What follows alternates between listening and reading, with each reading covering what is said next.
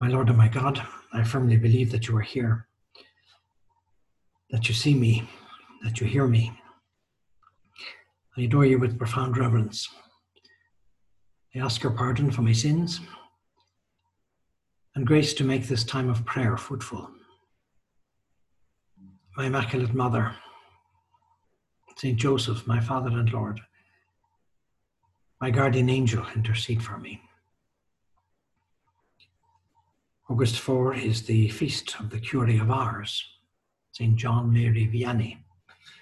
Ars was the name of the small town in France of which he was the parish priest. And he was named the patron saint of all parish priests and of all priests. And so August 4 is a day of prayer for priests of the Universal Church. It's a good moment to pray for the priests who have, in one way or another, influenced your life.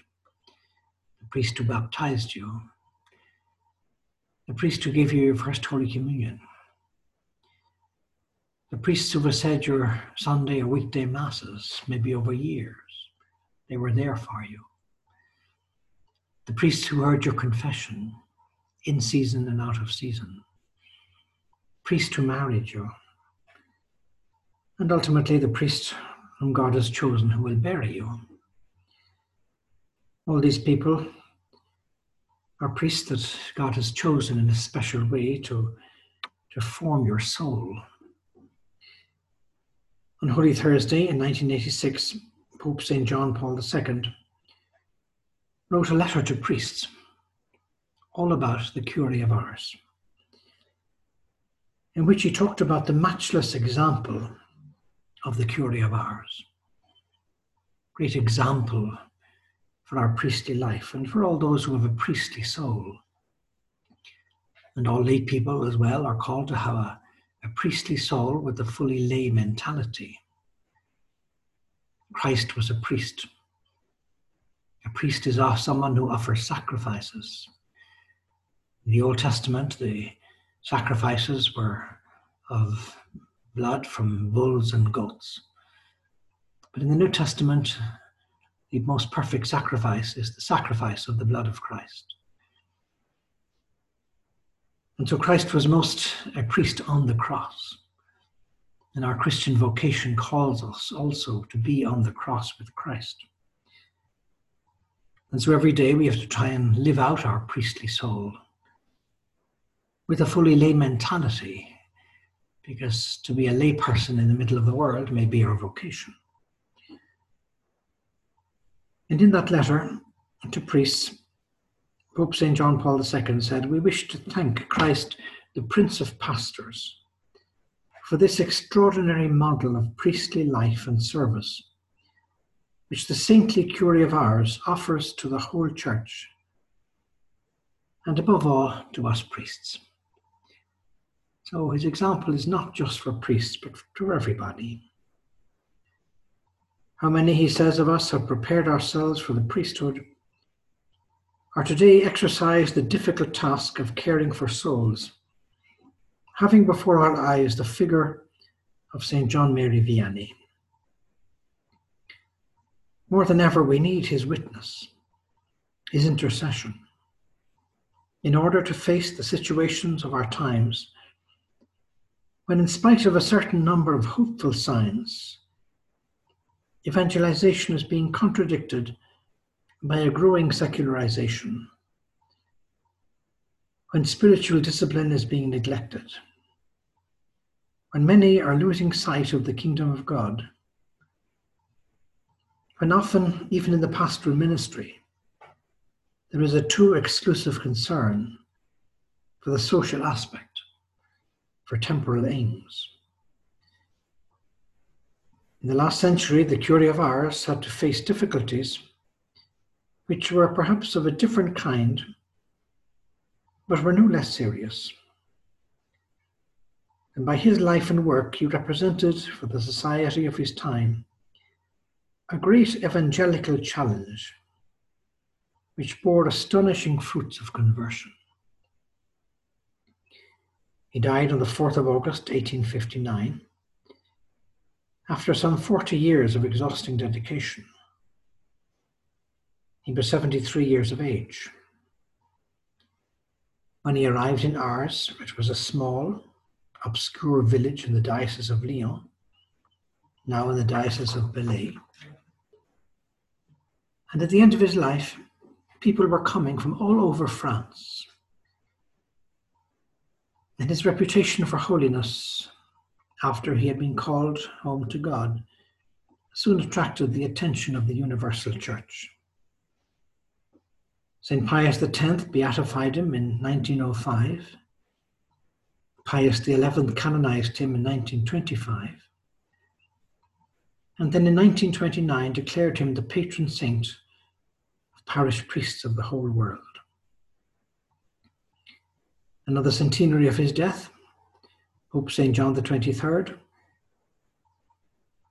wrote an encyclical to present the Curé of Ars as a model of priestly life and asceticism, a model of pastoral zeal,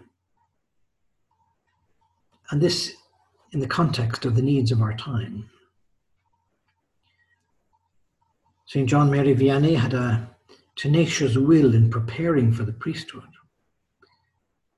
He had to undergo many trials. There were the trials of the upheaval of the French Revolution, the lack of opportunities for education in his rural environment, the reluctance of his father, the need for him to share in the work of the fields, the hazards of military service. And above all, well, he had his own personal weaknesses. He had great difficulty in learning and memorizing and therefore great difficulty in following the theological courses in Latin. And all of that resulted in his dismissal from the seminary in Lyon. It was only a number of years later that his vocation was finally acknowledged, and he was able to be ordained at the age of 29. John Paul II says, through his tenacity in working and praying, he overcame all obstacles and limitations. Rather beautiful statement, pretty relevant for our priesthood or seminary training. His tenacity in working and praying. He overcame all obstacles and limitations. He persevered in laboriously preparing his sermons or spending evenings reading the works of theologians and spiritual writers. From his youth, he was filled with a great desire to win souls for the good of God by being a priest. And so he became this model of priestly zeal for all pastors. We're told that the secret of his generosity is to be found in his love for God, lived without limits, in a constant response to the love made manifest in Christ crucified. He like to say that the priesthood is the love of the heart of Jesus. In his sermons and catechesis, he continually returned to that love. Oh my God, he said, I prefer to die loving you rather than to live a single instant without loving you. I love you, my divine Savior, because you were crucified for us, because you have me crucified for you. And so, for the sake of Christ, he said, the priest seeks to conform, conform himself to the radical demands of Jesus in the gospel. Those demands that he places before the disciples whom he sends out prayer, poverty, humility, self denial, voluntary penance. Like Christ, he had a love for his flock that led him to extreme pastoral commitment and self sacrifice. He was enormously aware of his responsibilities, consumed by a great desire to wrest people from their sins and their lukewarmness. O oh my God, he prayed, grant me the conversion of my parish. I consent to suffer whatever you wish for as long as I live. And so there were wonderful fruits of his ministry. When he went to that parish of Ars, there were just 230 people in that village. It was going to be profoundly changed. There was a great deal of indifference there, very little religious practice, especially among the men. The bishop who sent him there warned him there is not much love of God in that parish, but you will put some there. And quite soon, far beyond his own village, he became the pastor of a multitude coming from the entire region, from different parts of France and from other countries. It was said that in the year 1858, 80,000 people came to see him. That's about 400 jumbo jets, although there were no jets in those days. People sometimes waited for days to see him, to go to confession to him. What attracted them was not merely curiosity or even a reputation justified by miracles and extraordinary cures that he always wished to hide. it was much more the realization of meeting a saint, amazing for his penance, so close to God in prayer, remarkable for his peace and humility in the midst of popular acclaim and above all, so intuitive in responding, in responding to the inner dispositions of souls and freeing them from their burdens, especially in the confessional. God chose as a model for pastors one who could appear weak, defenseless, and contemptible in the eyes of men. There was a story told of an initiative of some priests on the diocese who felt that St. John was not up to the task of this village when so many people were coming there. He didn't have the spiritual preparation or the intellectual preparation or the human preparation.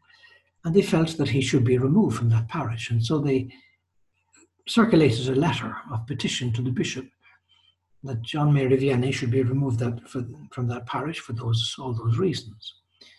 And by mistake, the letter fell into the hands of the Curé of Ars. And so he read it, and he saw that the people were petitioning for his removal because of his uh, lack of uh, awareness and preparation and ability.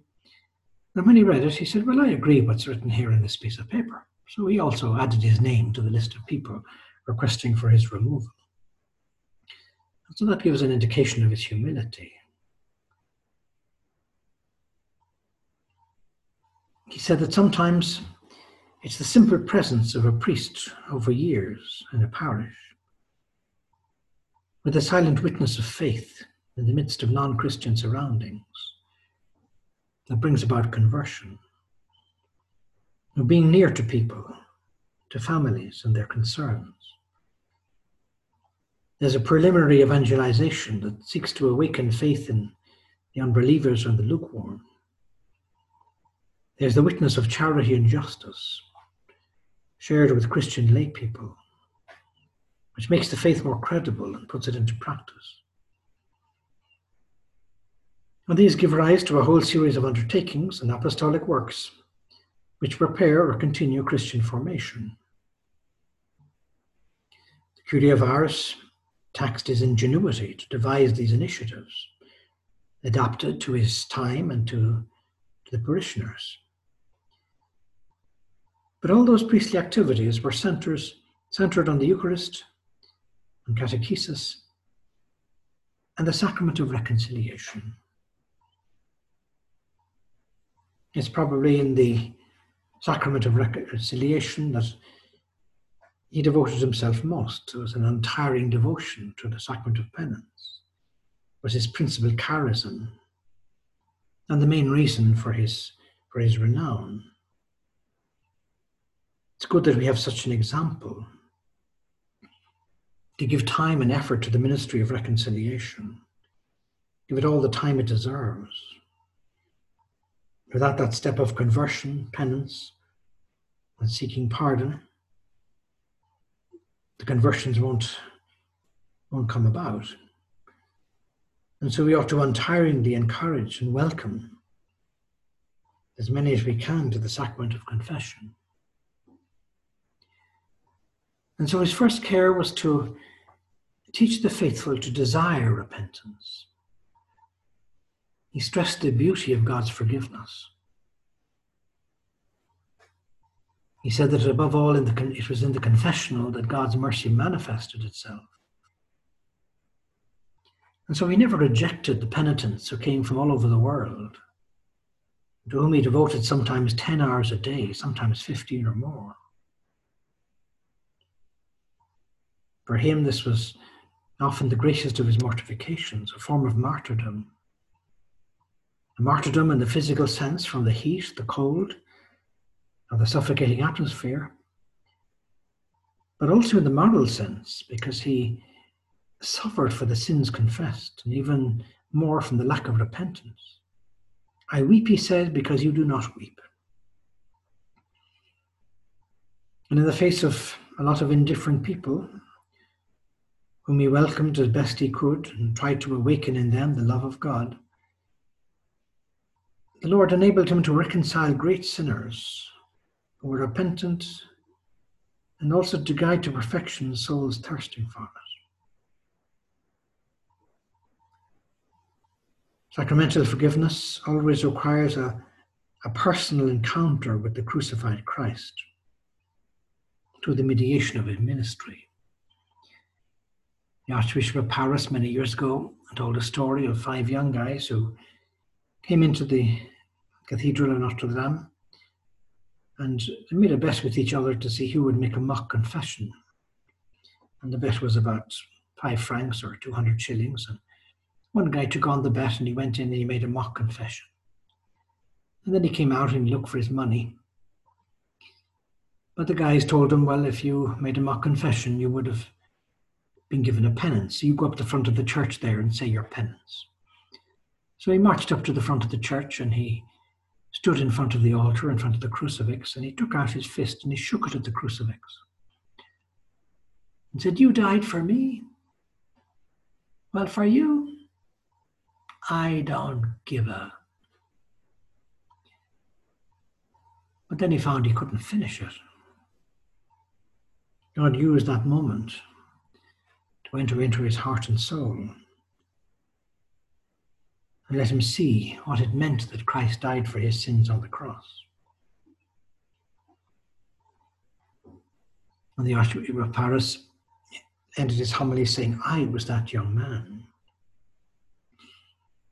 I was the one who came into the church. I was the one who made the mock confession. I shook my fist at the crucifix.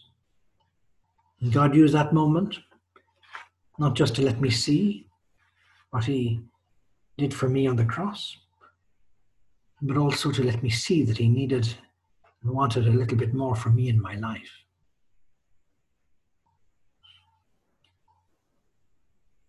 St. John Vianney said, Always be convinced that the ministry of mercy is one of the most beautiful and most consoling. It enables you to enlighten consciences, to forgive them, to give fresh vigor in the name of the Lord Jesus. It enables you to be for them a spiritual physician and counselor. Remains the irreplaceable manifestation and the test of the priestly ministry. And from the sacrament of penance, St. John Mary Vianney was content and happy to direct his reconciled penance to the Eucharist. And so Pope St. John Paul says that the Eucharist was at the very center of his priestly life and pastoral work. A famous phrase of the Curé of says all good works put together are not equivalent to the sacrifice of the Mass because they are the works of men. And the Holy Mass is the work of God. If you think for a moment, if you were to take all the Mother Teresa's in the history of the church, all the charitable work the church has done, down through the ages in health care, in education, for the poor, for the elderly, all the great things the church has done, and to pile all of those works up together. All of that would not come to the value of one Mass. Because all those things are the works of men. But the Mass is the work of God. It is in the Mass, he says, that the sacrifice of Calvary is made present for the redemption of the world. Clearly, the priest must unite the daily gift for himself to the offering of the Mass. Something very special is taking place there. How well a priest does, he says, therefore, to offer himself to God in sacrifice every morning. Holy Communion and the Holy Sacrifice of the Mass, he said, are the two most efficacious actions for obtaining the conversion of hearts. And so the Mass was for St. John the great joy and comfort of his priestly life. He took great care, despite the crowds of penitents, to spend more than a quarter of an hour in silent preparation.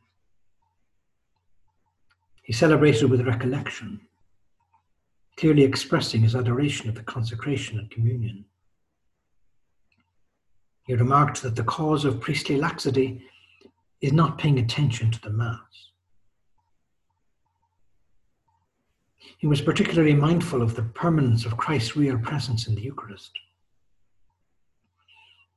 And so we're told it was generally before the tabernacle that he spent long hours in adoration. The daybreak or in the evening, it was toward the tabernacle that he often turned during his homilies saying with emotion, He is there. It was also the reason that he, so poor in his presbytery, did not hesitate to spend large sums on embellishing his church. The result was that his parishioners quickly took up the habit of coming to pray before the Blessed Sacrament, discovering through the attitude of their pastor the grandeur of the mystery of faith.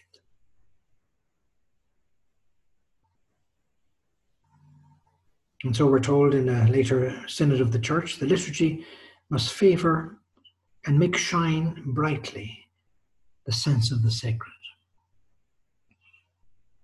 John Paul II liked to say that we go to the great spiritual mysteries through physical signs and symbols. and so all the liturgical objects are important. There's a message there. Every child can see, can hear the message of the sacred. Dear brother priest, said Pope John Paul, the example of the Curé of Ars invites us to a serious examination of conscience. What place do we give the Mass in our daily lives? Is it, as on the day of our ordination, the principle of our apostolic work and personal sanctification? What care do we take in preparing for it?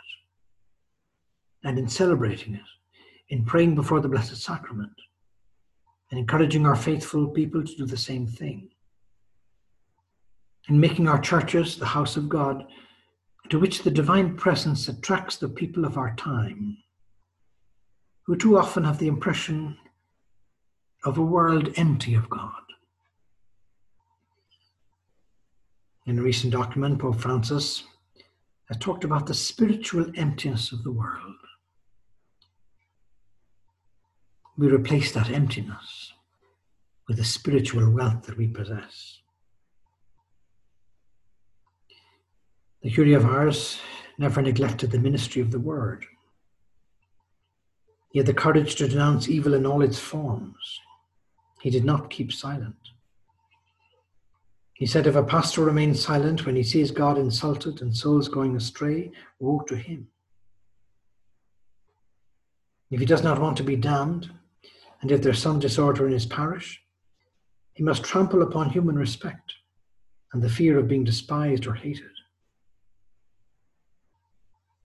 But generally, St. John preferred to show the attractive side of virtue rather than the ugliness of, of vice. If he at times spoke in tears about sin and the danger of salvation, dangers for salvation, he insisted on the tenderness of God which had been offended, and on the happiness of being loved by God, united to God, living in his presence and for him. He talked a lot about the identity of the priest. He finds his identity in Christ. It is not the world which determines his status, as though it depended on changing needs or ideas about social roles. The priest, he said, is marked with the seal of the priesthood of Christ in order to share his function as the one mediator and redeemer. The priest, he says, must always be ready to respond to the needs of souls. He's not for himself, he is for you. He's for the laity. He animates them, supports them in the exercise of the common priesthood of the baptized,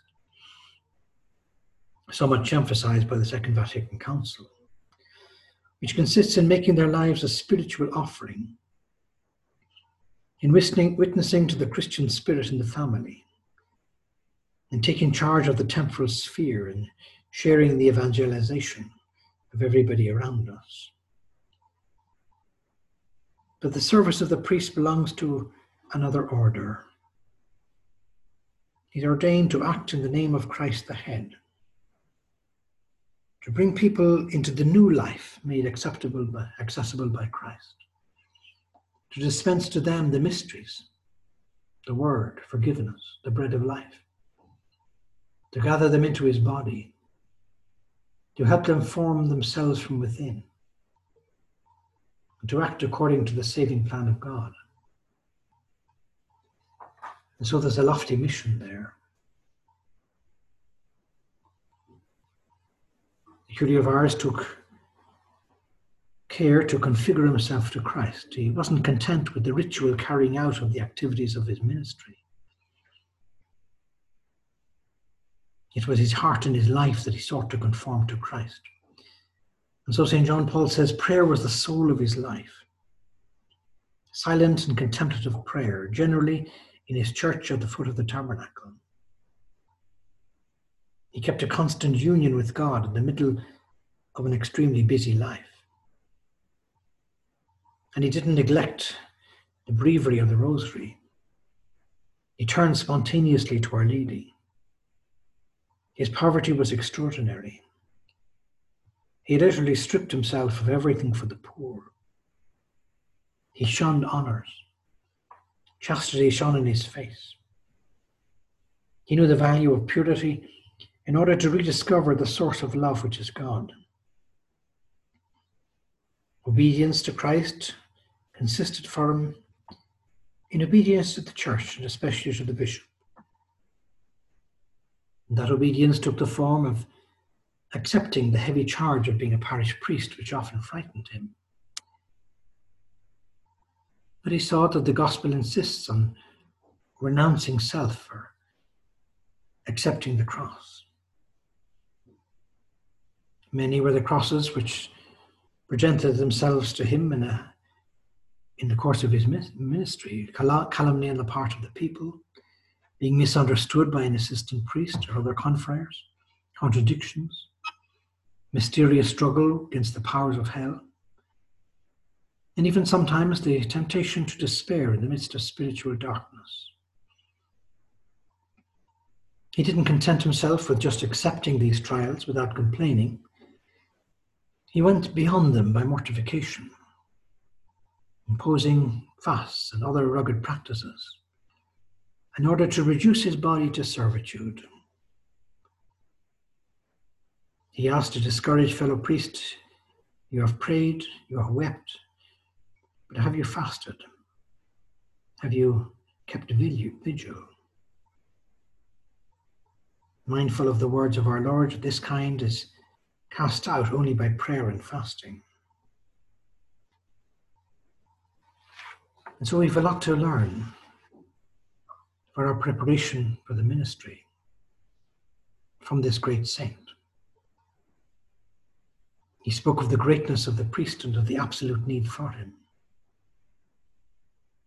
Those who are already priests are those who are preparing for the priesthood, are those who will be called to it,